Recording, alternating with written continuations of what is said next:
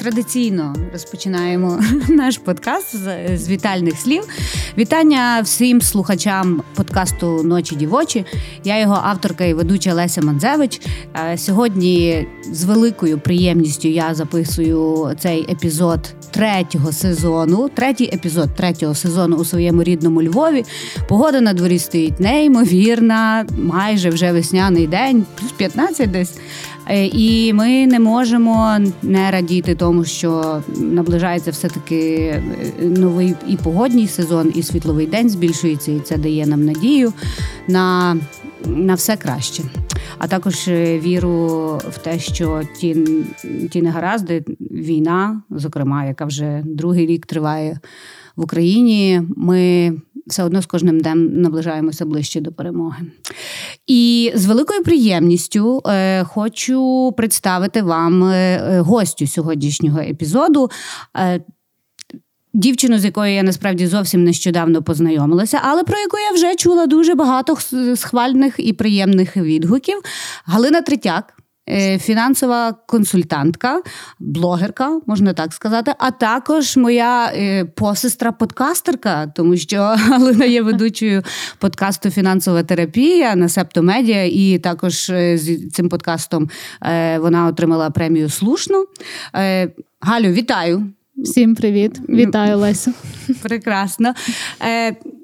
Кожен вже ось третій сезон поспіль, кожен е, епізод е, починається в нас однаково. Я вважаю, що це досі актуальне питання, і воно починає воно звучить як ти. Я слухала і знала, що почнеться з цього питання. І насправді е, думаю, що частково це теж і вплив того сонця, тої теплої погоди, і збільшення світлового дня. І в мене нещодавно було весілля. Після цього міні вітаю міні, прекрасно! Міні-відпочинок. Тому я б е, загалом сказала, що зараз я добре. Це це чудова новина. Вітаю із заміжжям. Ми про це ще обов'язково поговоримо е, в е, тракті нашої розмови. Е, буквально, ну ми ще запишуємо, записуємо цю розмову в лютому, і вийде вона в ефір так само в лютому. Буквально кілька днів тому ми відзначали, хоча я не знаю, чи це коректне слово другу річницю повномасштабного вторгнення. І загалом цей от короткий місяць лютий він сповнений таких лютих дат. Та Друга річниця повномасштабного вторгнення, десята річниця війни як такої, тому що захопили Крим. А, І багато хто з людей ділилися своїми враженнями в соцмережах про те, як для них минули чи то два роки крайніх, чи то десять років. А, Я особисто не знайшла слів, тому я промовчала і якось все всередині е, тримаю, може зараз розговорюся. Е, чи в тебе є якісь рефлексії, слова, думки з приводу того, як от минули, ну, нехай крайніх два роки для тебе? Е, минулих мені перше на думку спідає слово цікаво, хоча я розумію, що воно зовсім не відповідає тому контексту останніх двох років. Е, просто це якась абсолютно нова історія в житті кожного з нас. Е, якщо говорити загалом про е, те, чи рефлексувала я в цьому місяці відносно того, там яким було 24 лютого 2022 року, то скажу, що ні. Можливо, це пов'язано якраз з тим, що я готувалася зовсім до іншої події. В мене голова була взагалі іншим зайнята. Але навіть в суботу е, я фактично е, не відкрив, старалась не відкривати навіть соцмережі, і я не веду зазвичай блог е, в суботу і в неділю роблю собі такий інстадетокс. І я просто розуміла, що. Ем, от мені зараз переглядати оці всі спогади, які багато людей постили, воно ну, особисто мені нічого корисного не дасть. Е, комусь е, навпаки таке співпереживання воно потрібне, і напевно я не пригадую точно, але можливо і минулого року так само я щось постила і собі згадувала, яким було моє 24 лютого, що було напередодні. Так дуже багато людей теж Бо хтось вірив, хтось так, не вірив. Згадували, яким було 23, ніби останній такий, умовно кажучи, безтурботний день. Ось і я розуміла, що ні в мене нема бажання прорефлексувати якось е, ні цей там рік, ні ту дату, е, і нема бажання переглядати, що в кого як відбулось, тому що. коли це було минулого року, то якось так, ніби що от е, там річниця від повномасштабного вторгнення. А зараз, коли це вже другий рік, і ну, можливо, буде третій рік, а можливо, не буде. І ти розум... ну, тобто, я трохи не для себе не бачу в цьому сенсу. Якщо воно комусь допомагає. І дійсно це поділитись, е, виплеснути так, е, якісь свої емоції, якісь свої думки від цього стає легше, супер. Ось я просто, звичайно, там донатити, що 23, що 24, що 25 лютого.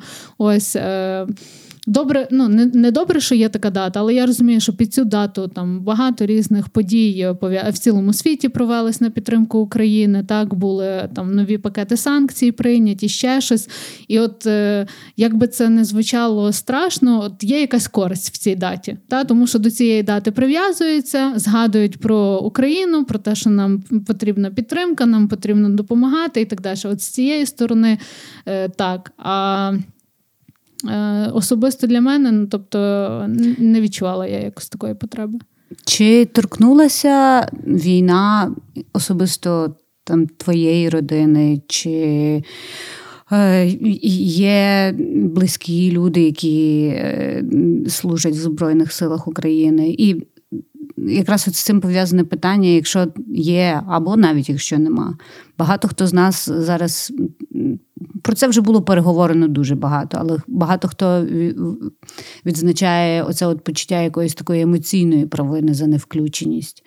Але по твоїх словах я чую, ніби ти вже для себе навчилася відокремлюватися від цього. Це одразу так було, чи то якийсь напрацьований вже рефлекс? Це Е, Може, як... то і не рефлекс. Навичка. Це е, в мене колись був такий ніби жарт, що якщо якась людина ну, в якоїсь людини швидко спрацьовує захисна реакція, якась так, навіть в контексті там повномасштабного вторгнення, хто там швидше адаптувався і так далі. І там хтось, можливо, так питався з враженнями, вау, ну, типу, як тобі там це вдалося, чи ще щось, то не завжди задумується про те, що в цієї людини було до того, mm-hmm. що їй вдається, типу, швидше адаптовуватися або якось там стійкіше триматися в цих умовах. Має бути Ось. якийсь причинно-наслідковий зв'язок. Так, так. От, якщо говорити про е, моїх е, родичів, то чоловік моєї сестри служить. Е, вже також він майже два роки. В березні він е, пішов добровольцем в ТРО, і відповідно з часом їх вже.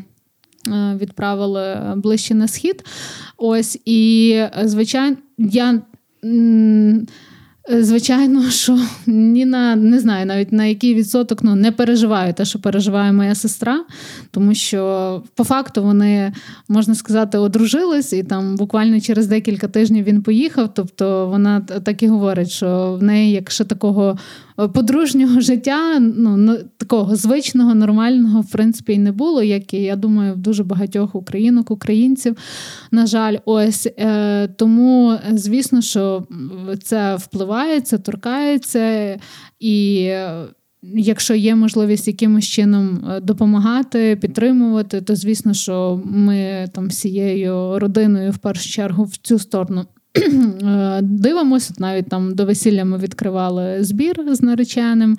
Ну і від себе там донатили. Замість подарунків на весілля так, відкриваємо замість збір. донати, замість подарунків. так. Ну, Це і... чудова ідея. На замітку. Я вважаю, що багато сьогодні в нас буде таких референсів на замітку слухачам. Так, От так і зразу в запрошеннях дали посилання на банку, е, щоб квіти не дарували. Ось і відповідно вдалося зібрати там якраз в, в Саша, чоловік моєї сестри, в його е, хлопців був певний запит, і вдалося його закрити. І я цьому дуже рада. Ось і тому таким чином та воно не торкається. Е, якщо брати з найближчих е, родичів рідних. Ну, Мені також часом здається, от коли я сама, можливо, заходжу в ті стани, або читаю десь в соціальних мережах люди, які діляться своїми думками з цього приводу, що вони там недостатньо роблять, і від цього розриває прямо зсередини. Я намагаюся подумати про те. От що конкретно я зараз, в оцей час доби і дня, можу зробити для того, щоб допомогти нашому війську, якось посприяти перемозі. Як правило, на думку мені приходить тільки донат і поширення. Ну, це це те, що я точно можу зробити зараз. І от таким чином е, і е, рухаюся вперед, не знаю. У мене, до речі, є одна знайома з Тернополя, Е, і її теж Леся звати, до речі. І... Лесі класні. Так, вона дуже класна. Вона, е, можливо, ви знаєте, літепло є такий е, простір в біля Тернополя, там організовують події, і от вона співзасновниця. Так ось, до чого я веду? Вона. В якийсь момент ось ці слова про розширення ем, донатної бульбашки, чи якось так. От, е, от хтось на байдак написав такий пост, і типу, от почалося оце, що типу розширювати е, кількість людей, типу, які донатять і оцю бульбашку.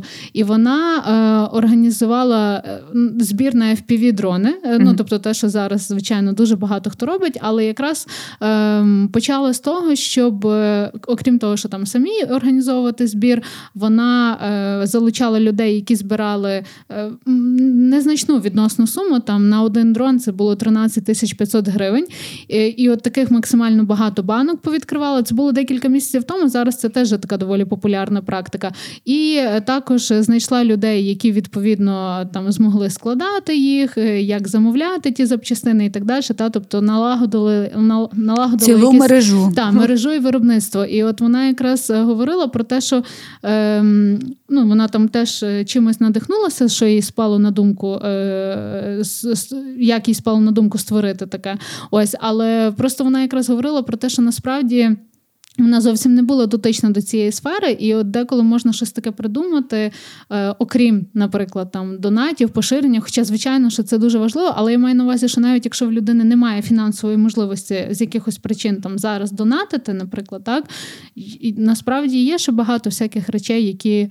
Е, можна і треба робити. Ольга Вінтонік, одна з співведучих е, теж е, подкасту Не мали дівки клопоту. Я знаю, що вона активно вривається в англомовний Тікток. Там, якщо є якась така тематика, яку треба там поширити, перекласти, вона бере там і про це пише. Наприклад, останнє те, що я бачила, було якраз англійською про те. А Як дається Україні врожай зібрати, так, Ось, який ми бачимо, так, марнується так, на наших очах теж. Ось і, наприклад, ну тобто, це, якщо ти знаєш там англійську мову, маєш якісь навички там до монтажу, в тебе є якісь соцмережі, та тобто ти можеш от таке щось створювати, поширювати. І словом, і ділом. Сто відсотків. Галю, ми якраз от добралися до е, теми донатів і фінансової спроможності. Е, ти, передусім, є фінансова консультантка і експертка. А, Яке спостереження ось твоє за крайніх там два роки, як відбувається повномасштабна війна? Ну, очевидно, що збори зараз повільніше закриваються. Чи відповідно питання, можливо, таке доволі таке поверхневе, чи зубожіли українці за цих два роки, чи це якось іншим чином можна пояснювати якимось е, там, можливо, і емоційним упадком трохи.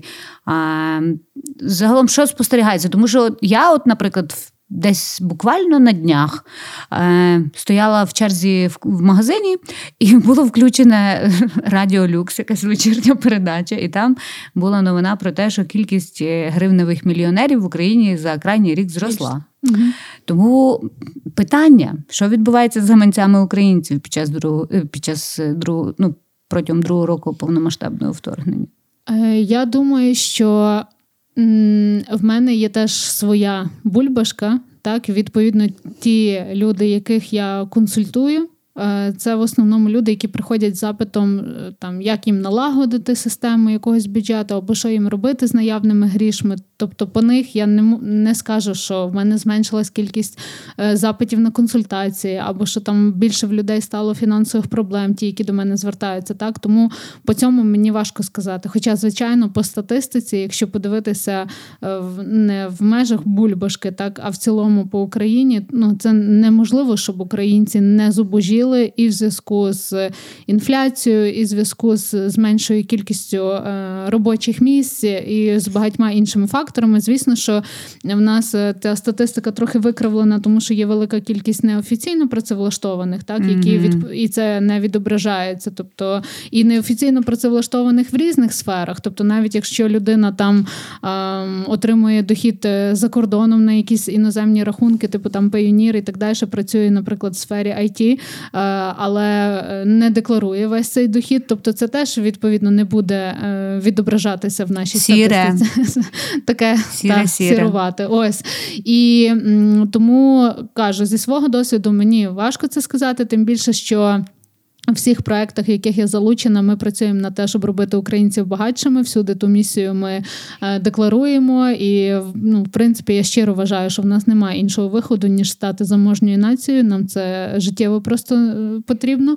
Ось, але якщо говорити там в цілому по Україні, то я думаю, що е, причина зменшення кількості донатів не бо по статистиці, до речі, от Монобанк, наприклад, публікував, що в 2023 році збільшилась кількість донатів, але нещодавно вийшла стаття Е, здається, на Forbes е, з даними з трьох найбільших е, фондів: це «Поверни живим притул і United 24. І по цих фондах кількість донатів в 23-му році зменшилась в порівнянні з 22-м.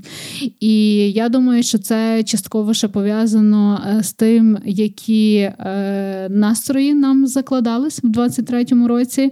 І ось ці всі історії про те, що швидкий контрнаступ. Швидкий контрнаступ літо в Криму і так далі. Так, і відповідно, ну коли ну логічно, якщо людина цього очікує, наприклад, так і там про це регулярно говорять, то в якісь моменти думаєш, ну там може вже не треба стільки донатити. Ми ось ось там самі, ну, та. світ постачає зброю, контрнаступ планується. Так. Я я прибережу гроші на Крим. Так, Наприклад, купальник новий. От тому, тому я думаю, що тут теж е, цей фактор е, вплинув. Тобто, якби було більше меседжів про те, що ну, от як зараз, наприклад, та що нам треба вистояти, що це зараз критично важливо, що нам треба вистояти. І якби ці меседжі не замінювались, та тобто якоюсь і такою сподіванням, що швидко все зараз завершиться, тоді можливо ми би були е, більше націлені на те, щоб. Регулярно ну, донатити е, знач, там, якусь значну частину свого доходу. Я от хотіла спитатись е, стосовно питань, з якими до тебе звертаються твої е, клієнти. А Ну, можливо, там грошей не стало більше, але ефективніше навчитися ними управляти, менеджити це теж якби вагома річ. Взагалі, що українці знають про е, фінансовий менеджмент самих себе? Е, це такий парадокс, який стосується не лише українців, а взагалі будь-якої, мені здається, нації. Е, це те, що ми починаємо думати про гроші тоді, коли починаються проблеми. Коли все стабільно. Бо коли гроші є, то вони є. Так, але я маю на увазі, що навіть е, якщо подивитися там на історію з ковідом, то під час ковіду на 68% зросли заощадження в Європі. Частково, звичайно, це пов'язано Всі шпарували на чорний день. Частково це, звісно, пов'язано з тим, що люди там не подорожували, а для багатьох це велика стаття видатків. Так, можливо, ще на якісь там розваги почали витрачати менше, але е, частково це і пов'язано з тим, що був високий рівень невизначеності, нерозуміння, що взагалі далі буде відбуватись, і е, бажання закумулювати собі якийсь більший резерв. І зараз в Україні в зв'язку з повномасштабним вторгненням теж е, таке спостерігала і в 22-му році році. Ну і відповідно зараз це продовжується. Ем, Сказати, що українці там фінансово неграмотні. Мені ну я б не сказала, що ми якісь там аж тотально фінансово неграмотні, так, але. Нам дуже багато всього передалось від е, попередніх поколінь е, в плані якогось там ставлення до грошей, переконань щодо грошей. От я власне хотіла сказати, я коли дивилася зачепилася якраз за слоган е, вашої фінансової академії е, Прокачай фінанси, та вона називається курс. Е, ви написали з своєю партнеркою, що ваше завдання робити українців багатими. І чомусь мені в один момент, може, то я з такої сім'ї, не з багатої. Але от саме це означення багатий, воно має якусь віктимність за собою. Ніби от якось невдобно бути багатим. Бо ну, я вважаю, що це насправді наслідок е, якби совка. Радянського Союзу, коли ти мав бути таким, як всі, виділятися а, і бути багатим, то ніби з одного боку було класно, бо ти міг більше, ніж інші, але з іншого боку, це завжди було от приховано. А, Як ви ви, ви працюєте от з цим? І про гроші в нас ніхто не говорить. Дуже складна тема. Так, і дуже багато, дуже високий рівень недовіри.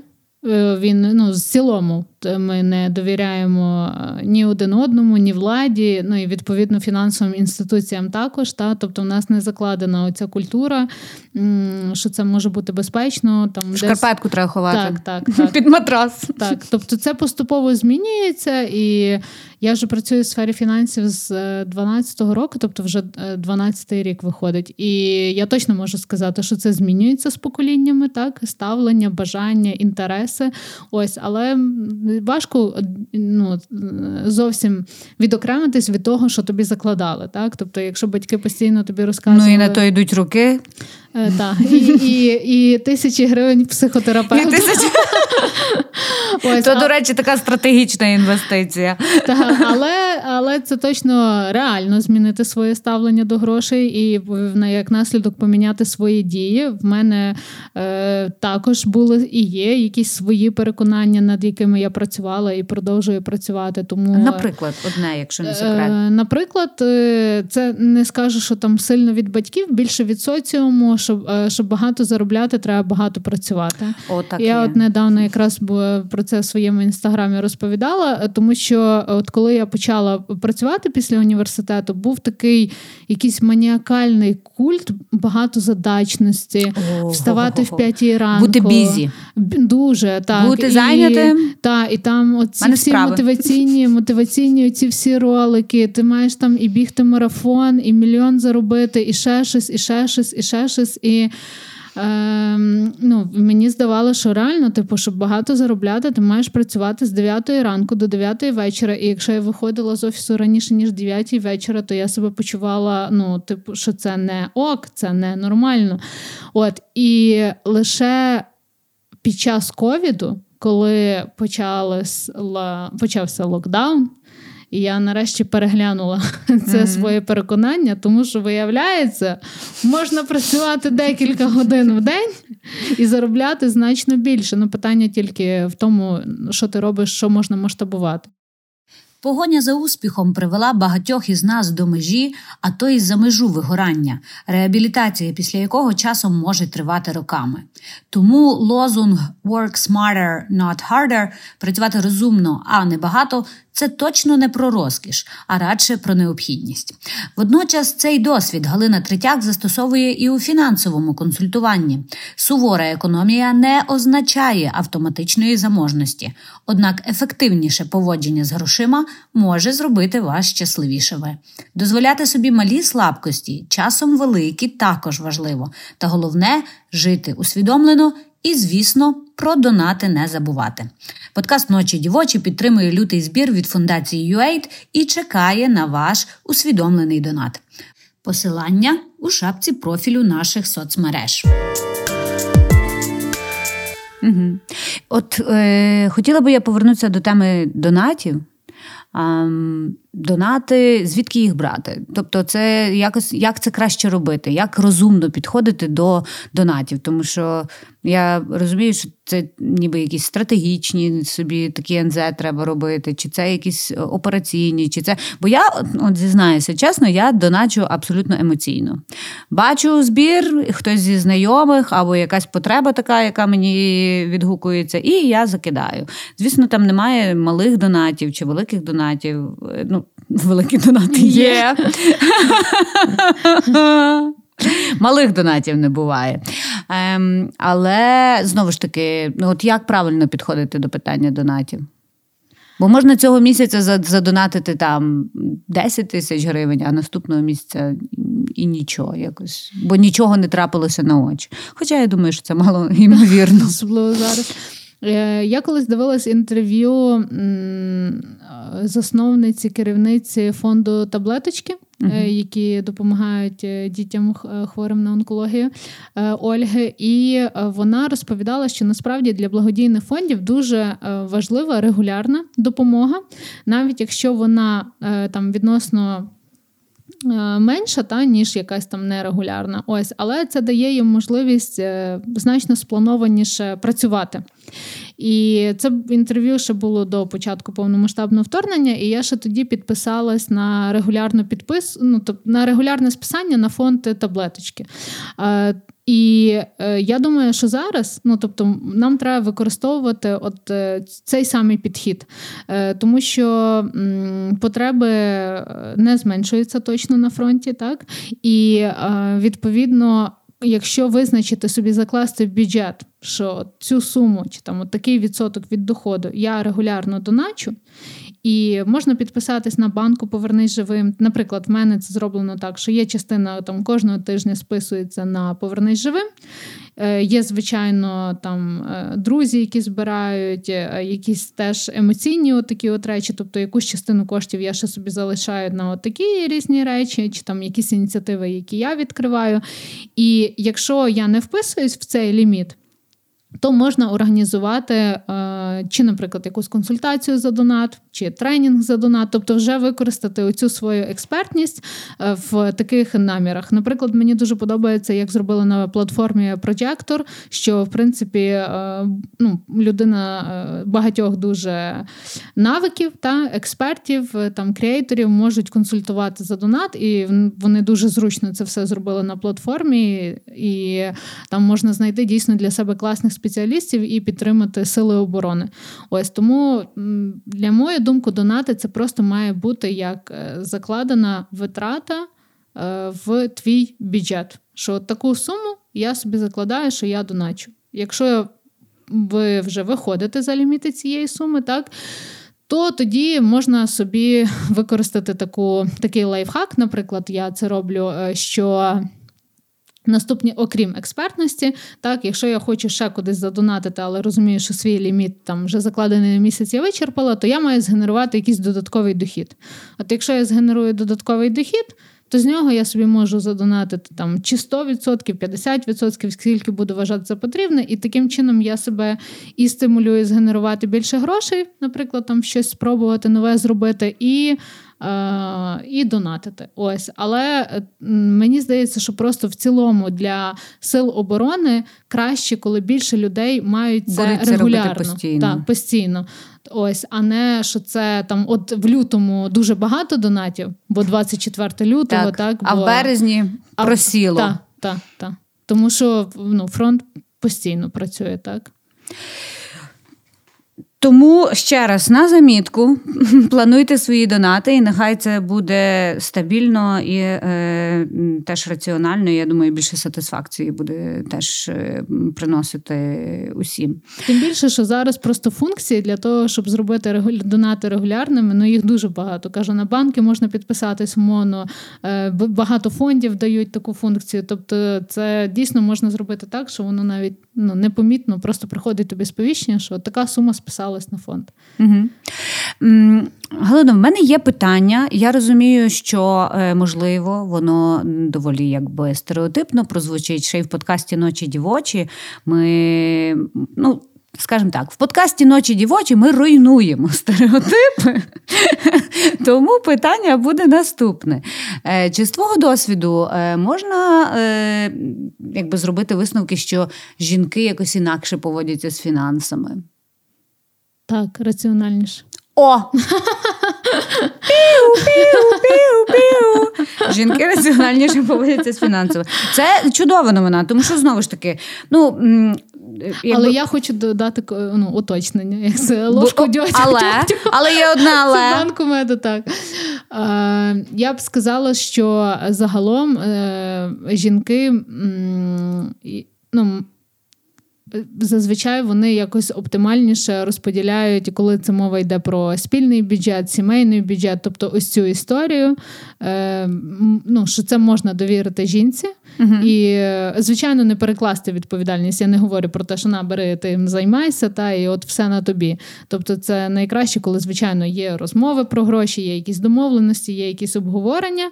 Ось, а, Але ось цей момент е, ну, з якоюсь організацією, можливо, це тому, що жінки е, ну так склалось, ну склалось, не склалось, та, але так є, що в основному якимось менеджментом сімейним ну це багато чим займаються жінки. Так, тобто, коли заплатити за якийсь там садок, коли за школу, е, ну, замовити доставку продуктів, ще щось так далі. Ось.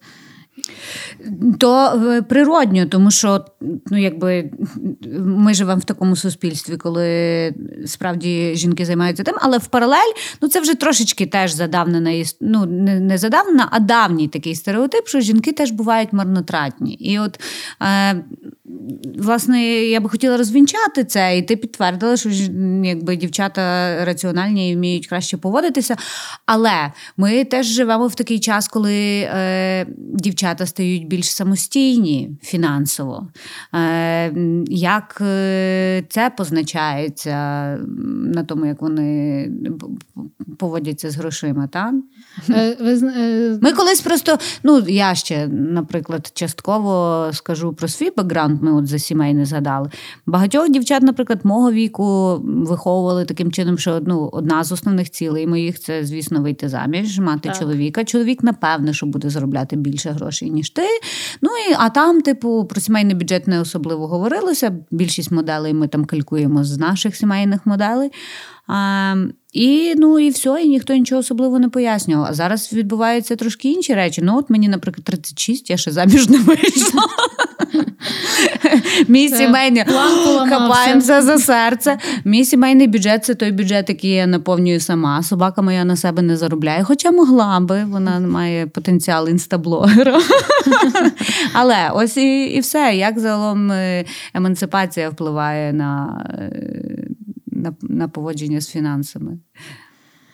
Е, ну, в будь-якому випадку, чи це е, не там не в питання гендеру, так? От навіть якщо ми беремо дітей, тобто, якщо дітям давати певну відповідальність за їхні гроші, вони будуть навчатись, е, як ними управляти. Так? Тобто, якщо дитині не давали ніколи кишенькові гроші, не давали якоїсь свободи в тому, як приймати рішення щодо подарованих грошей, а їх, наприклад, зразу забирали. О, е, та, Є така травма багатьох. І от такі інші приклади, то чого потім очікувати від дитини, яка, наприклад, в 17 років отримує перший раз стипендію і витрачає її за три дні? Ну, логічно, що вона це зробить. Ну, в неї немає тих навичок. Абсолютно і логічно. Я так тільки і робила, і Антон піднімає руку. Ясно? Тобто, мені здається, дуже багато хто з цим стикнувся. так? І тому, відповідно, якщо раніше ще більш була популярна модель, так, коли е, жінка в основному е, займається домашнім господарством, так, е, гроші заробляє чоловік, і в основному там основним годувальником є чоловік, і відповідно там якісь якось класно, коли, звичайно, тут мова не про те, що жінка мусить заробляти. Питання, як приймались фінансові рішення. Якщо вони обговорювались так, і були залучені обоє, в незалежності від того, хто скільки докладається фінансово, супер. Тобто тоді. Ти відчуваєш якийсь свій вплив і свою відповідальність. І навіть якщо ти заробляєш там в 10 разів менше, наприклад, ніж е, партнер, але якось долучаєшся до бюджету, теж супер. Але якщо була така ситуація, що ці всі питання не обговорювались. Так, не було ну, взагалі є такий термін, як економічне насильство, де одна один, до речі, з характеристик економічного насильства це коли ти взагалі не знаєш, яка у вас фінансова ситуація, наприклад, е, в сім'ї, та які у вас є активи, які у вас є зобов'язання і так далі. Ось е, то звичайно, що коли в тебе немає цієї відповідальності, в тебе й немає навичок. Ну, вони не формуються просто. А для чого? Так Так само, як і от приклад з дітьми. Тому, коли зараз е, все більше дівчат е, генерують дохід, так, і з ним розпоряджаються на свій власний розсуд. Роблять вони це там раціонально чи нераціонально, це інше питання, але принаймні вони вчаться. Ну і якщо вони навіть декілька місяців чи років роблять це нераціонально, то в якийсь момент в них виникне думка: ну я ж вроді заромляю, куди ті гроші діваються. І вони почнуть відповідно це змінювати. І це теж, е, ну тобто, це це класно. Ось, тобто я веду до цього. Тому ем, от з мого досвіду, типу, жінки вони можуть от краще оце все розпланувати. Ну, в плані, типу, якогось там бюджетування сімейного розподілу, так тому що в них є ця вся інформація, ну, типу, в більшому якомусь е, доступі. Але якщо брати там конкретно з навичками, типу, то це залежить від того, ну а в тебе взагалі є типу відповідальність за ті рішення чи нема. Угу. Так, то насправді е, абсолютно має сенс. Е, я, от, е, до речі, переглядаючи твій інстаграм, я побачила в тебе і в підписі, і ти в мерчі такому ходиш, меркантильна жінка. Так. Це моя торгова марка. Будь ласка, будь ласка. Але знову ж таки, це в силу якихось такого стереотипного мислення. Знаєш, навіть коли ти приходиш там на перше побачення і починаєш цікавитися, а чим ти займаєшся, чим ти заробляєш собі на життя. Е, дуже часто, особливо там, коли ми шукаємо собі там партнера в Тіндері, та, і виникають ці запитання. О, ну то їй інтересні тільки мої гроші. Я ж насправді хочу сказати наступне і спитати: от мені здається, чому бути фінансово свідомою е, це ну, це, це не гріх. А Ти мене так писати, захоплює, питати, коли типу... кажуть, «Е, мене цікавлять тільки мої гроші, але насправді, типу, теж деколи пнуться з того, щоб показати, що ті гроші є. Так. І, ну, А що? Ну, ви зійшлись? Ти хотів показати, що вони є, її вони цікавлять. Перфект меч. Ну, тобто, я не розумію, що тут взагалі погано. Ось. Але якщо говорити про е, ну, е, от ми якраз хочемо зараз стартувати проект на Ютубі і назвати його розмови меркантильних жінок. Mm-hmm. І от ми починали говорити на цю тему з моєю колегою Соломією. Е, чи ми чули коли-небудь вислів меркантильний чоловік? Ні. Ну, я теж ніколи не чула. Ну, тобто, тільки меркантильна жінка. Тобто, чоловік він підприємливий, так? Він там, ну, якщо він там заробляє, шукає вигоду, е, знає ціну, там не погоджується на менше. Так? Тобто, слово взагалі меркантилізм, воно е, тільки в підходить від ну, та, але взагалі історично це є слово, яке походить від ну, в сфері там економіки і торгівлі, та що ну, тобто в плані якоїсь вигоди. Угу. Якщо ми говоримо про торгівлю, так? Меркадо, то ж базар по-іспанськи. Торги? Маркет. Добрий вечір. І меркантилізм це як одна з течій в економічній теорії, де кожна країна дбала, типу, в основному про свій добробут.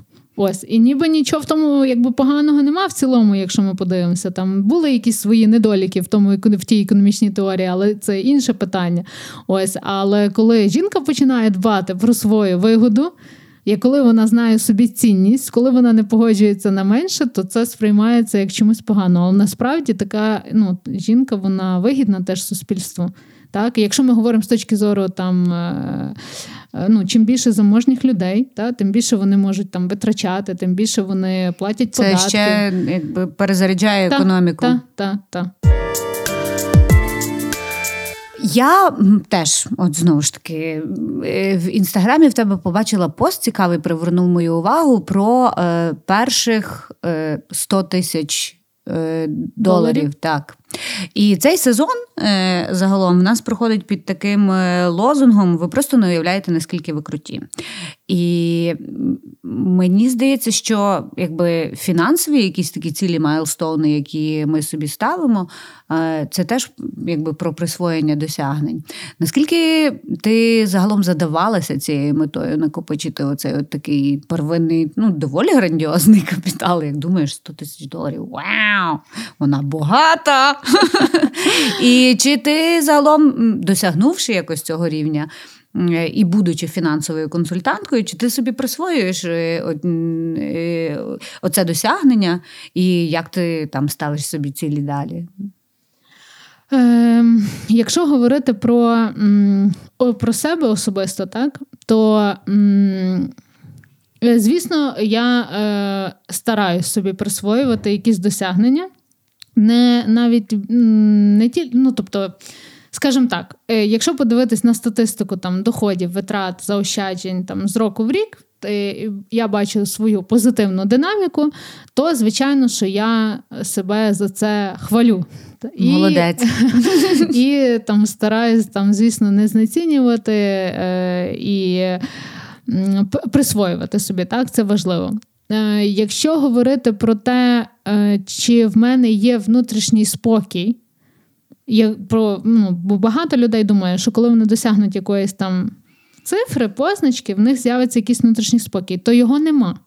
І Ем, Мені здається, це ну, яка би ця цифра не була, його тому що я спілкуюся з людьми, які заробляють значно більше, ніж я, і мають активів набагато більше, ніж я. І все рівно я не спостерігаю за ними от такого там тотального якогось внутрішнього спокою.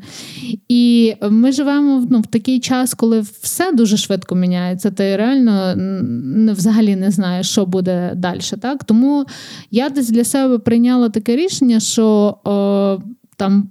Поки є можливість е, класно заробляти, так і та система вона зараз працює. Я в ній, ну я нею користуюсь, але я прекрасно усвідомлюю, що це може змінитись. Ну тобто, що і що цей рівень доходу, який є, він не не вічний, не постійний. Тобто, це не є історія, що воно вже зафіксовано там на найближчі десятки років.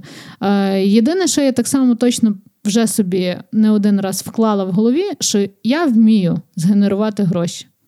От що би не сталося, я я знаю, я знайду як варіанти, як я знайду кошти. варіанти, як mm заробити. Ну, тобто, так, щоб прожити і ну, жити нормальне життя. Я не кажу там про якісь. Е, ну, там, Сотні тисяч доларів, десятки тисяч доларів. Та? Тому, Але що, для достойного але для достойного життя, та я я тому, що коли почалось повномасштабне вторгнення, я е, вважала, що все, ну моя кар'єра фінансової консультантки завершилась. Кому кому зараз воно треба взагалі ті фінансові консультації? Ну ніяк, ніякого діла, та нікому до цього нема. І я собі склала список, що я взагалі вмію. Ну, от mm Що я можу робити, що я вмію? Я переглянула той список. І ну, я перші три тижні не працювала, потім робота потрохи почала відновлюватись, але все рівно навіть за ті три тижні я там змогла з іншого джерела згенерувати дохід, тобто якимось чином перекрила. Хоча там ясно, що були якісь заощадження, тобто не було там критичної необхідності, типу, от вже там бігти кудись заробляти. Але я собі, от в цей момент, зрозуміла, що ну що би не сталося, я зароблю. Це чудова така і терапевтична вправа, яка додає впевненості в собі. Ну і тривоги, може, трохи забере. Професія фінансового консультанта в Україні не найочевидніший та найпростіший вибір. Все-таки дуже багато недовіри пов'язано із матеріальним у нашому суспільстві. Та, будучи професійною фінансисткою, Галина спробувала говорити про гроші легше через власний блог. Ненав'язливо і з доброю порцією гумору вона розповідає про бюджетування, видатки та інвестиції, теми, для яких інстаграм ще кілька років тому був майже закритий. Професійне переплітається із особистим, адже навіть обираючи послуги, люди тягнуться до людей. Так і накопичується соціальний капітал. До слова, ночі дівочі також є в інстаграмі, Фейсбуці, Ютубі та на усіх подкаст-платформах. Тож закликаємо стежити, підписуватися, ставити нам галочки, щоб не пропускати прийдешніх випусків. Але дивись, ти в своєму блозі багато говориш про фінанси, очевидно, але і там є багато тебе. Чи м, ти, чи коштувало це тобі якихось зусиль внутрішніх, якісь е, зробити, е, ну, я не знаю, переступити через сором'язливість, наприклад. Тому що ну, я зараз от перепрошую, але про себе скажу. У мене є теж сторінка в інстаграмі, і от ми теж часом звучить думка, що ну тобі треба більше якби оцього свого контенту давати, а я от не можу можу якось через себе поки що переступити. Чи в тебе були якісь такі внутрішні терзання з цього приводу? Як загалом балансувати особисте і професійне? і як... Е, мене не було, тому що я е, на момент, коли почала вести блог, я вже багато виступала публічно. Тобто я часто, ну і, і коли ти працюєш з людьми, тобто в те якось ці навички загалом знімати, говорити.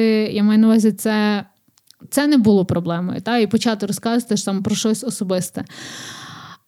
Але зараз я розумію, що я все менше хочу чимось ділитися. І плюс мій партнер він абсолютно не публічна людина.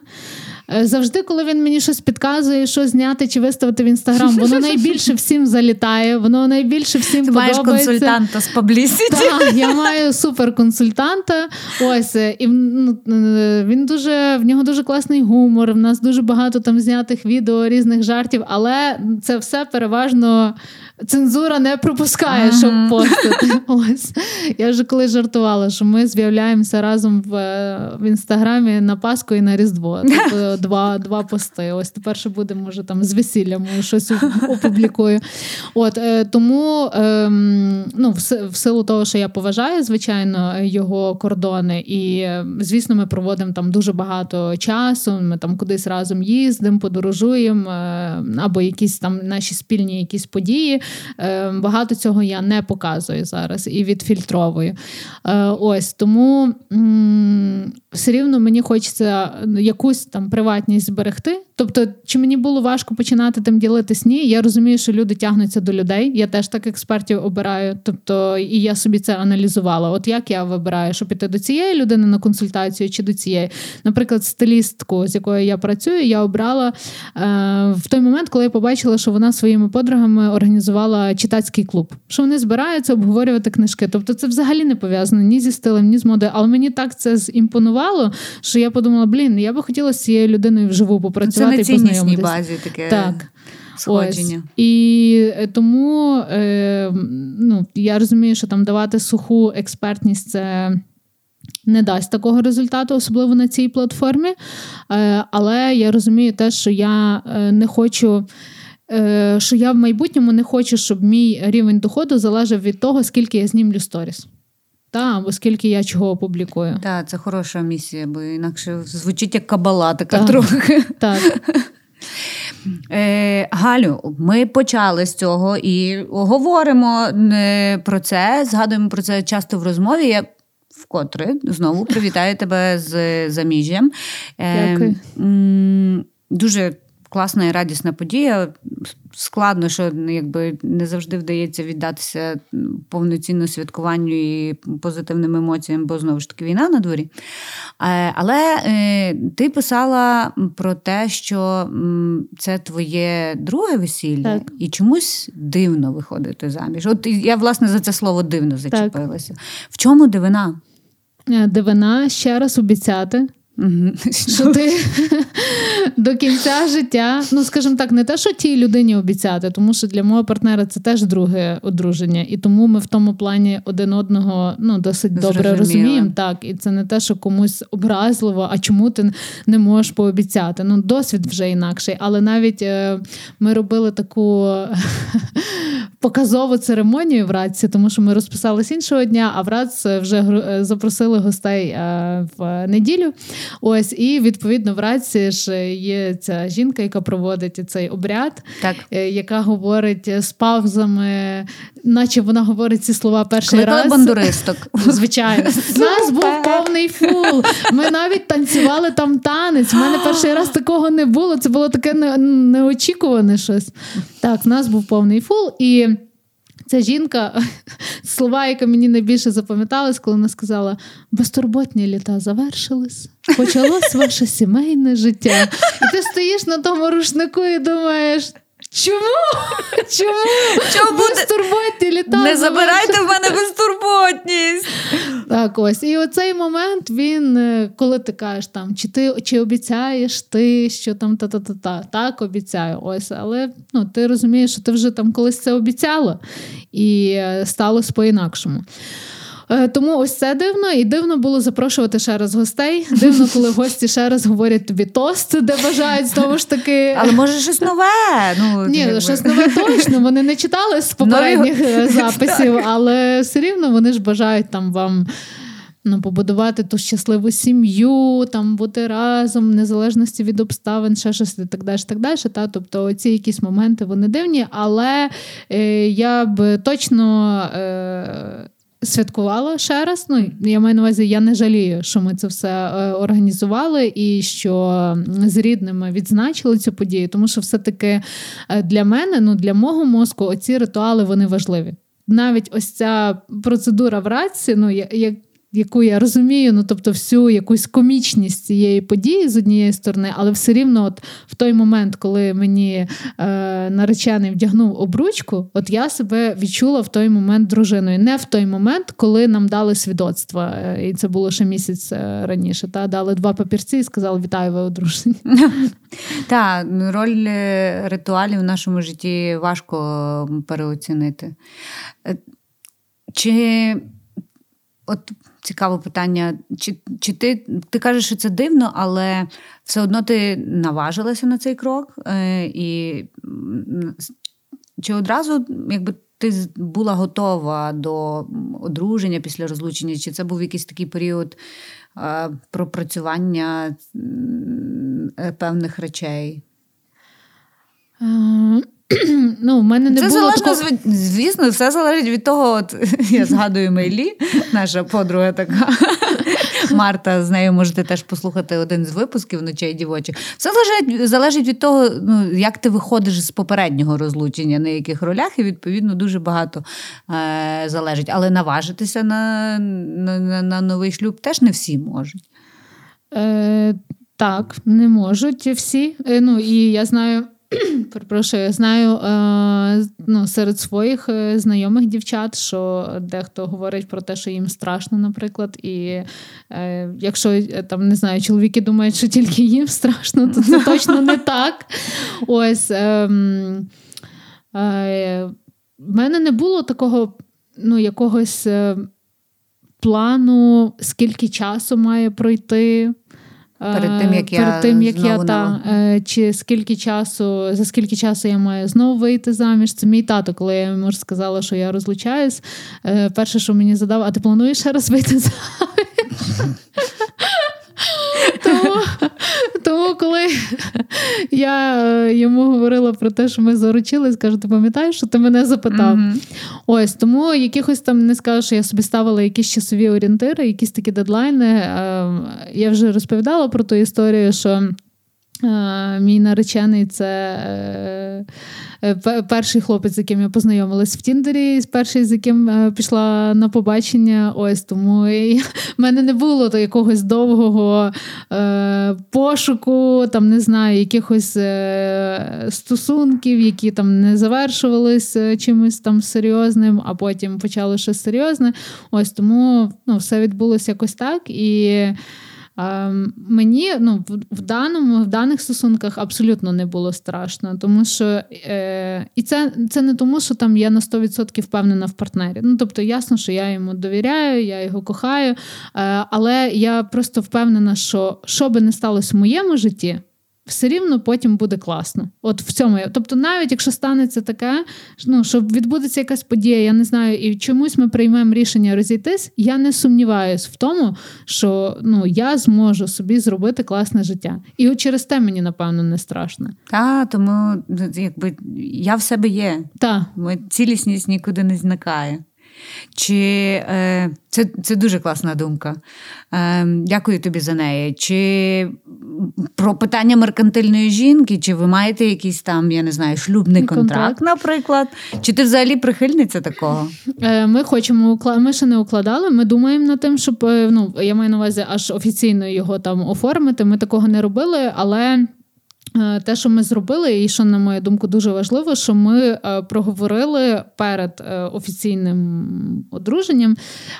Ми проговорили всі активи, зобов'язання, які в нас є всюди. Абсолютно всюди, які би це там на рахунки, ще щось не було, і так далі.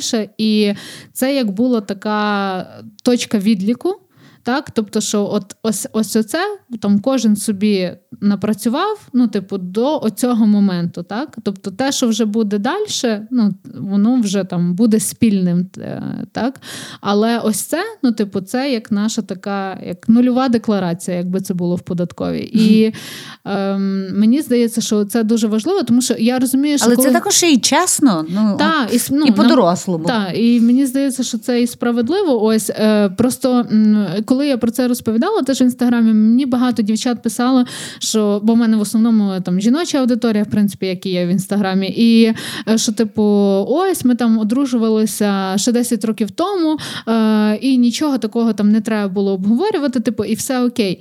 І я перший раз, коли одружувалась, я теж нічого не обговорювала, бо не було що обговорювати. Ну, тобто, У мене нічого не було. Так, і коли у вас нічого нема, ну і ви стартуєте двоє з чистого аркуша, так тоді ну це трошки інша історія. Але коли ну там, наприклад, ну, в мене є академія прокачає фінанси. Ну там ми будемо створювати, наприклад, якісь не знаю, ну нові напрацювання в академії чи ще щось. Ну я е, не хочу під час розлучення це ділити. Так? Тому, І, в принципі, я розумію, що мій партнер на це претендувати не буде. В нього є якісь свої бізнеси, так? які теж роками там створювалися, розвивались, напрацьовувалися. Я теж на це абсолютно не претендую. Ось тому. Оце ми проговорили, і там юридично ми ще нічого не укладали, не підписували. А, і ще, до речі, теж е, такий момент, типу, що мені дівчата пишуть, що, е, типу, там, умовно кажучи, не було чого там діли, ну, що це 10 років тому і так далі, що не було, типу, за що писати шлюбний контракт. Але, наприклад, для мене найважливішим пунктом в шлюбному контракті буде не поділ майна, тому що тут я. ну, в принципі, ми обоє можемо заробити, можемо подбати один про одного і про себе окремо, а більше про те, що в декрет ж буду йти я угу. в якийсь момент. Так, я власне хотіла спитати, а що а як діти? Ось, і відповідно, те, що я піду в декрет, ну мало того, що мій дохід е, знизиться. Е, швидше за все, так? Ну, я, в принципі, це готова прийняти, але ще й втратиться якийсь потенціал невикористаний. Ну, типу, в економіці є такі поняття, як неявні витрати. так? Ну, А я це назву неявні втрати. Втрати від того, що я не буду такою активною, наприклад, в тому ж блозі, чи я не буду там розвивати якісь, не знаю, подкаст, наприклад, не буду так та, академію, та, академію, ще щось, ще щось.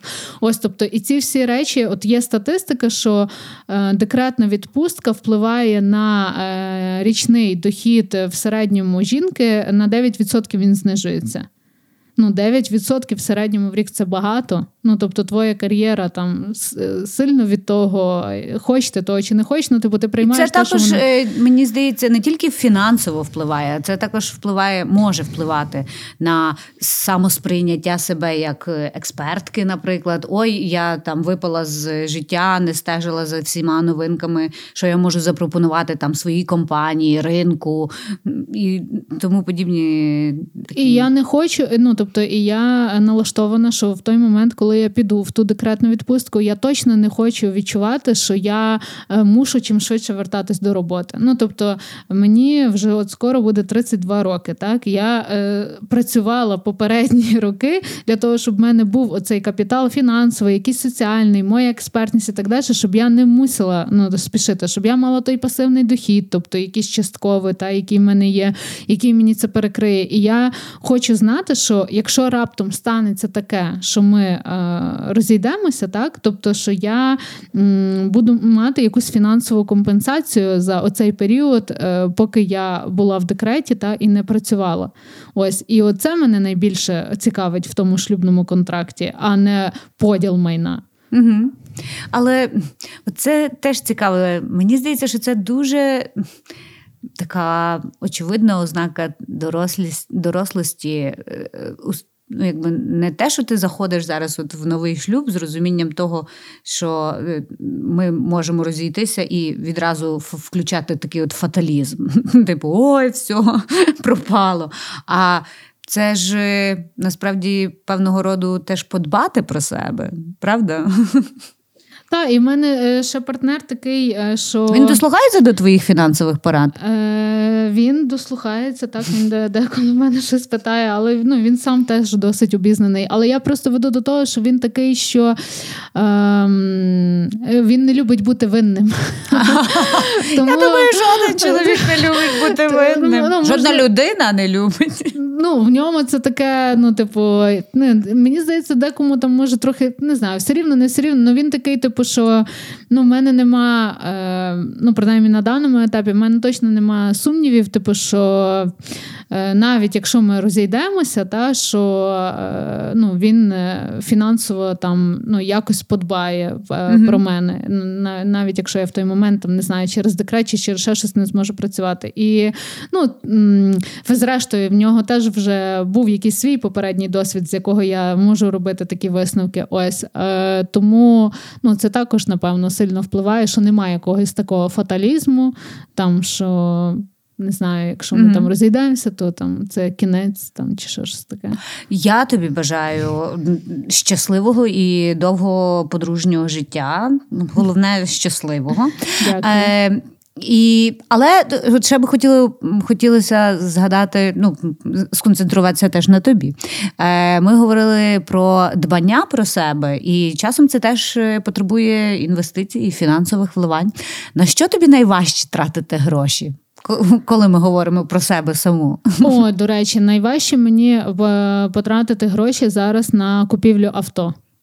В плані дбання про себе, тому що е, в мене в е, в чоловіка, в партнера е, дві машини ну, були і є від моменту початку наших стосунків. І в якийсь момент я почала водити друге авто, і зараз ми говоримо про те, щоб його можливо поміняти. І я розумію, що типу той бюджет Е, який я собі закладаю, ну, типу, що для мене прийнятно там потратити на авто, і той бюджет, який для нього прийнятний потратити на авто, це, типу, трохи різні е, бюджети. І е, от на це мені е, складно. Ну, тобто, Бо я ніколи не купувала собі автомобіль. Ну, Можливо, в нього це вже там, я не знаю, яка порахута mm-hmm. по та, і тому в нього зовсім інакше типу, якось ставлення до цього. А я, оскільки на це не витрачала, то відповідно, от е, там ну, я розумію, що якщо б я сама собі купувала авто, та, то я б там вписувалась от в такий, наприклад, якийсь бюджет. І от оце, оце напевно, складно.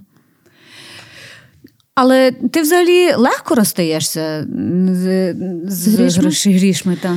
Ну, то мені недавно треба було поміняти дисплей, чи там як воно там називається, в якусь там материнську штуку, чи як там в цьому в ноутбуці, і це коштувало 21 тисячу, то в цей момент мені ну я не скажу, що мені то було важко, типу, тому що, на щастя, там гроші були, і е, є там фонд на такі якісь речі, але ну, це неприємна витрата. Це не те саме, що потратити там, не знаю, на якийсь е, догляд, е, емоції, ще щось і так далі. Так? Ось е, я розстаюсь легко, тому що я купую речі, які доступні. Я не купую речі, які мені, е, які понад мої можливості. Для Це того... теж важливе розуміння та. своїх якби можливостей. Так, так, так. І я куп... і я е, точно вже за собою помітила, типу, ось цей момент е, мені достатньо. Звичайно, що коли там е, от зараз були витрати на весілля, їх було багато різних, та то в якийсь момент включається горіла хата, гори стодола. де воно що? Ну, кенді бар, ну ще, ну там якась, ну що там вже ну, але це ж для себе. Ну це ж та, ну, типу, ну тобто, якісь такі, ну, букет ще там мені окремо, ну, типу, ну тобто, якісь такі речі. Та, Але це ж там раз на все життя. Ось. Тому, е, тому е, от ну, в людей є таке. Це я знаю про те, що так працює наш мозок. Та що коли ми багато витрачаємо, ми схиль... ми набагато легше починаємо сприймати всі наступні витрати. Головне зайти в потік. Так, так, точно, зловити хвилю. Ось, але отак, типу, в повсякденному житті, коли це не є от е, якась така історія, як, наприклад, з весіллям, то я розумію, що ну, я, якщо витрачаю, то я знаю точно, що мені це доступно. Я знаю, що я це не роблю е, ні за рахунок кредитних лімітів, ні за рахунок того, що постраждають якісь інші цілі, і тому мені це легко. Обдумано. Так. Грамотно. Так. Галю, е, грошей вистачає, живемо в достатку. Е, чого тобі не вистачає, і що би ти хотіла, можливо, теж сама собі побажати? Собі. Що би я хотіла сама собі побажати? Я би хотіла собі побажати ще більшого делегування і системності в в бізнесі, в проєкті академії. Ось е, е, це, напевно, таке. І, відповідно, внаслідок цього з часом більше часу а, на якісь хобі, ну, тобто на якісь такі, такі речі. Ось. Ну і звичайно, та звичайно, що одне найбільше бажання, воно в нас всіх. всіх Я вгадаю перемоги. Ось, але якщо говорити там про свій такий особистий досвід, те, що б я хотіла е, реалізувати, та то це от більше таке делегування і більша якась системність. Ось ну і е, ми хочемо цього року спробувати е, з Ютубом. Ось це таке, якщо брати таку новий етап. Та, новий Віха. етап і таку е, е, найближчу, найближчу якусь ціль. Е, тому хочеться і на цій платформі спробувати якось е, поширювати тему особистої фінансової грамотності в тому форматі, який ми з моєю партнеркою бачимо. Щоб це було весело, з гумором, е, доступно точно. І цікаво, і теж, зокрема, і руйнувати якісь можливо стереотипи, тому що, та я казала, хочемо назвати розмови меркантильних жінок і все-таки міняти оце ставлення, що меркантильна жінка ну, тебе назвала така клас. З гордо піднятою головою пішла нести меркантилізм в маси. Звісно, ми в подкасті Ночі дівочі віримо, що найважливіші речі не речі, а найцінніше не гроші. Однак не думати про матеріальне теж не можемо, особливо коли заглядаємо в непевне майбутнє або стикаємося із проявами бідності тепер. Встрягаємо у фінансову авантуру чи відкладаємо придбання якоїсь своєї захцянки, або ж, наприклад, коли банка збору не закривається. Думаю, з фінансами, як і зі всім у житті. Треба ставитися з повагою та розумінням і не нехтувати порадами, особливо професійними. Тоді, можливо, і вибудується той баланс, що гроші для тебе, а не ти для грошей. Дякую Галині Третяк, фінансовій консультантці та блогерці, і нашій гості за присвячений час, легку, сповнену доброго гумору, оптимізму та справжності розмову. Ми дуже цінуємо щирість з першої зустрічі і раді, що Галя тепер з нами у колі ночей дівочих. Її експертність ми точно радимо. Так само радимо донатити на фундацію UAID і їхній лютий збір. Посилання на нього у шапці нашого профілю в соцмережах. Принагідно і на нас там підпишіться: Інстаграм, Фейсбук, Ютуб, а також всі провідні подкаст-платформи. Ми практично всюди сущі, як і весна, що от-от увірветься в наші календарі та життя. Це подкаст Ночі дівочі. Я його авторка та ведуча Леся Монзевич. Почуємося вже дуже скоро. Слава Україні!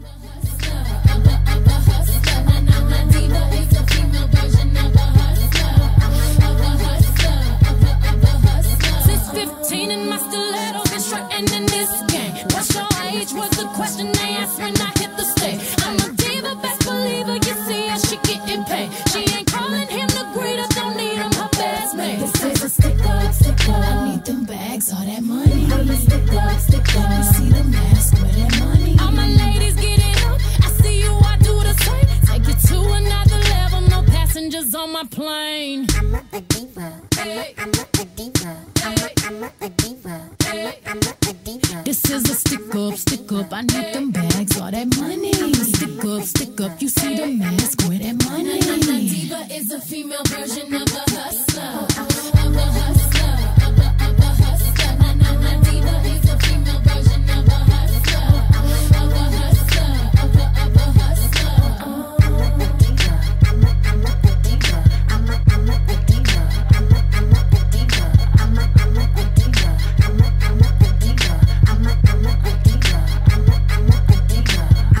Mama again.